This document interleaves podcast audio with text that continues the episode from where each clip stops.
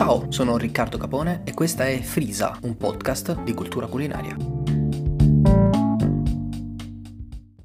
La scorsa puntata di Frisa, in cui abbiamo parlato di stagionalità, mercati locali, ha acceso un interessante dibattito. E se non l'avete ancora ascoltata, la potete ritrovare qui tra le puntate registrate in uh, questo podcast. Ho avuto un, un, ottimo scambio di opinioni con Manu, che è una nostra amica, oltre a essere una delle nostre migliori ascoltatrici, per questo la ringrazio, e con mia moglie, sul ruolo determinante del tempo e del ruolo determinante della volontà nel fare la spesa e dove si fa la spesa. Quindi questi due fattori che insieme interagiscono nel uh, determinare il modo con cui noi affrontiamo eh, questo esercizio, diciamo, quotidiano. Ho deciso quindi di prendere tutto il discorso che si è venuto a creare eh, nei giorni successivi all'uscita della puntata, di metterlo insieme e di proporvelo oggi con una nuova puntata di Frisa. Quindi mettetevi comodi che cominciamo. Prima di continuare, vorrei dirti che questo podcast fa parte di un progetto molto più grande, che si chiama Nitida, laboratorio sperimentale di consapevolezza. Se vuoi saperne di più, www.nitida.org.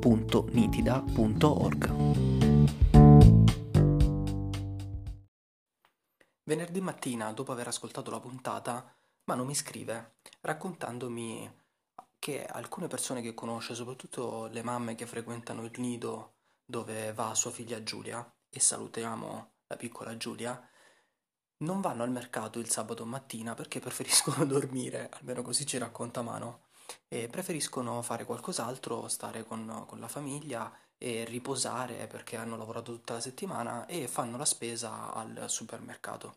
Per Mano questo è inaccettabile perché si perde l'opportunità, secondo lei, di andare a selezionare dei prodotti di qualità proprio al mercato.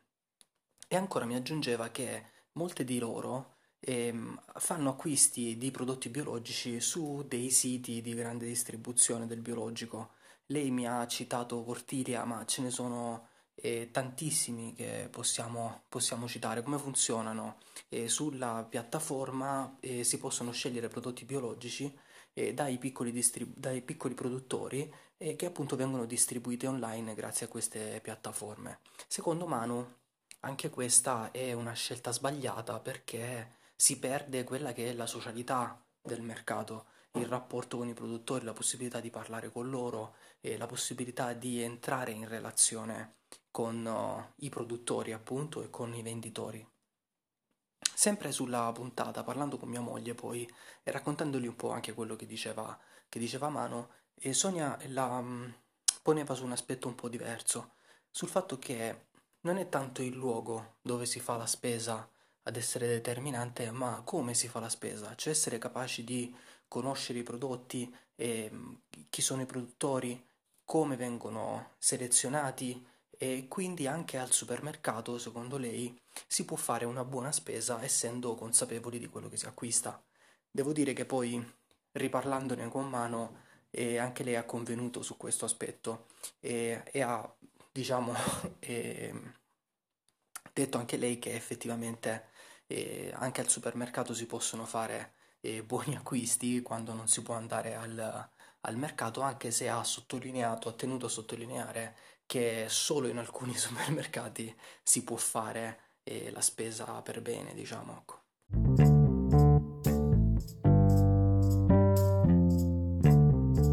Nel mio libro che se vorrete potrete preordinare dall'11 gennaio sulla piattaforma bookabook.it. Il libro si chiama Sul cibo, pensare e praticare il cambiamento. Ho dedicato un intero capitolo alla scelta in campo alimentare. È un argomento che mi appassiona molto e nel libro l'ho affrontato eh, interpretando diversi punti di vista. Credo che il dibattito che è nato dalla puntata scorsa possa essere risolto solo tenendo assieme i due elementi che sono venuti fuori nella discussione con Sonia e con uh, Manuela, cioè il fattore tempo e quello della volontà. È indubbio che il tempo ha un ruolo determinante in molte delle nostre scelte e spesso non siamo nemmeno in grado di gestirlo nel migliore dei modi. E ci perdiamo in mille cose che vogliamo o che vorremmo fare, magari nell'arco di una giornata, e finiamo col perdere quelle più importanti, che servono per farci stare bene, per far stare bene le persone che abbiamo accanto. Ma è anche vero che spesso non siamo così liberi come crediamo e finiamo ad essere schiavi del nostro lavoro, per alcune donne della loro famiglia, di cui si devono occupare a 360 gradi. Per questo credo che gli aspetti da tenere in considerazione in questa discussione non siano quelli che abbiamo preso soltanto, ma altri due e proviamo a spostare un attimo l'attenzione su questi due aspetti.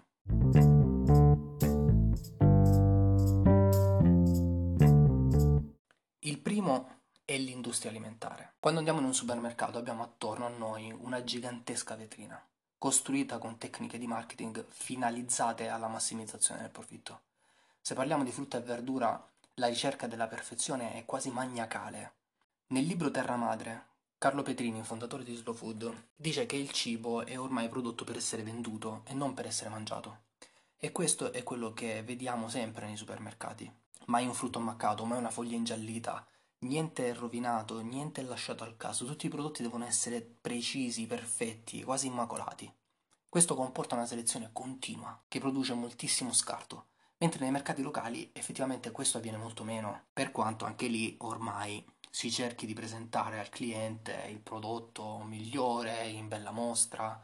Ci sono però ancora dei banchi in cui si possono trovare produzioni dirette che, con- che ci consentono appunto di acquistare prodotti di qualità.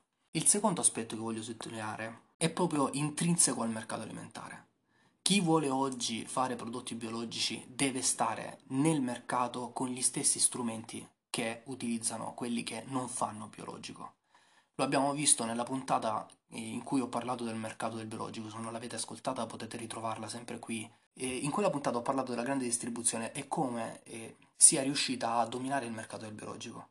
Per i piccoli produttori rischia di essere un colpo gravissimo e quel piccolissimo spazio che si sono ricavati nel mercato può scomparire in un attimo se la grande distribuzione continua ad aumentare le percentuali di dominio, tra virgolette, sul mercato del biologico.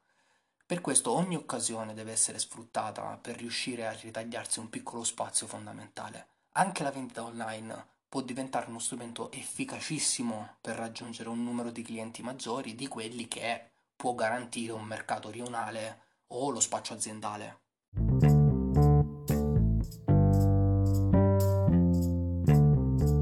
Voglio però fare una considerazione generale prima di chiudere la puntata. Non è tutto oro quello che luccica. Non è detto che i prodotti che troviamo al mercato locale siano sempre biologici. Come non è detto che tutta la grande distribuzione organizzata sia da buttare via. Dobbiamo però prendere coscienza che la nostra scelta quotidiana ha delle ripercussioni molto più grandi. Gli effetti delle nostre scelte sono di gran lunga più incisivi di quanto siamo abituati a pensare.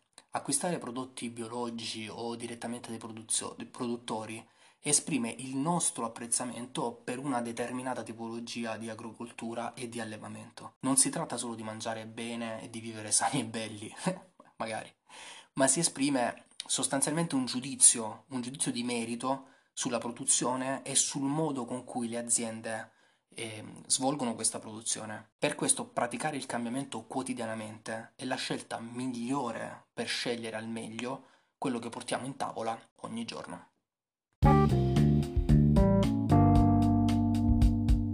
Se questa puntata ti è piaciuta, clicca segui sotto il nome nella piattaforma dove la stai ascoltando. Noi ci risentiamo venerdì con una nuova puntata e un nuovo argomento. Per tutte le altre informazioni www.nitida.org.